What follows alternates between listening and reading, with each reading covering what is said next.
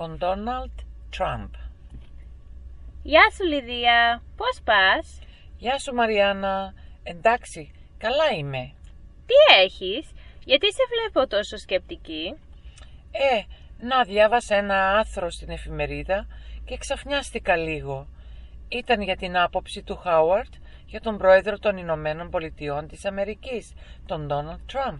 Και τι είπε δηλαδή? Το άρθρο τόνισε πως ο Χάουαρντ νομίζει ότι η κριτική εναντίον του Donald Trump είναι σκληρή. Το πιστεύεις? Επίσης δήλωσε ότι είναι αισιόδοξος ότι ο Τραμπ θα τα καταφέρει. Μέχρι στιγμής νόμιζα ότι ο Τραμπ δεν ήταν καλός πρόεδρος και ότι μιλάει με περίεργο τρόπο, αλλά τώρα που έχω διαβάσει το άρθρο δεν είμαι σίγουρη πια. Τα πιστεύεις αυτά που λες? Πώς μπορείς να πεις ότι δεν είσαι σίγουρη πια?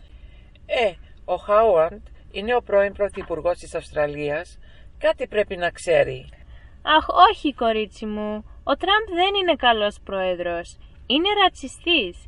Έχει βγάλει πολύ σκληρές αποφάσεις εναντίον των μουσουλμάνων και των Μεξικάνων και δεν σταματάει εκεί.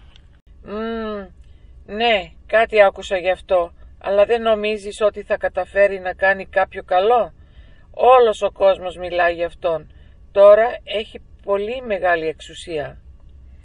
Το μόνο που ξέρω είναι ότι σχεδόν όλος ο κόσμος είναι έξαλλος που έχει εκλεγεί.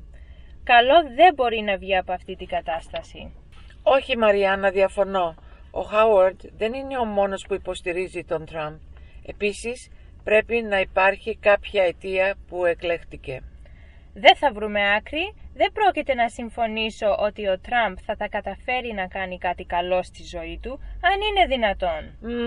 Εγώ όμως νομίζω ότι κάτι καλό ήδη έχει γίνει εξαιτίας του. Α, ναι. Για πες για να ξέρω κι εγώ τι είναι αυτό το καλό. Κοίτα, δεν έχω αποφασίσει αν θα τα καταφέρει ακόμη ή όχι. Πριν τον Τραμπ όμως, πολλοί Αμερικανοί αδιαφορούσαν για την πολιτική της χώρας τους.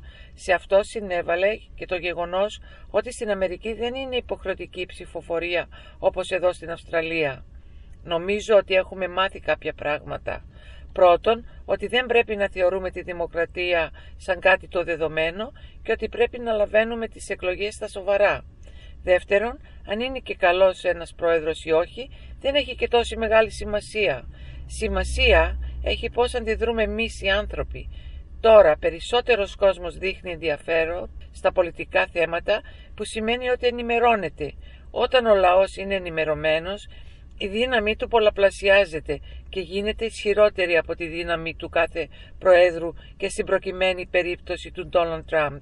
Οι αλλαγές συνήθως δεν έρχονται από τους προέδρους, αλλά από μεγάλες ομάδες θυμωμένων ανθρώπων. Καλά, θα δείξει.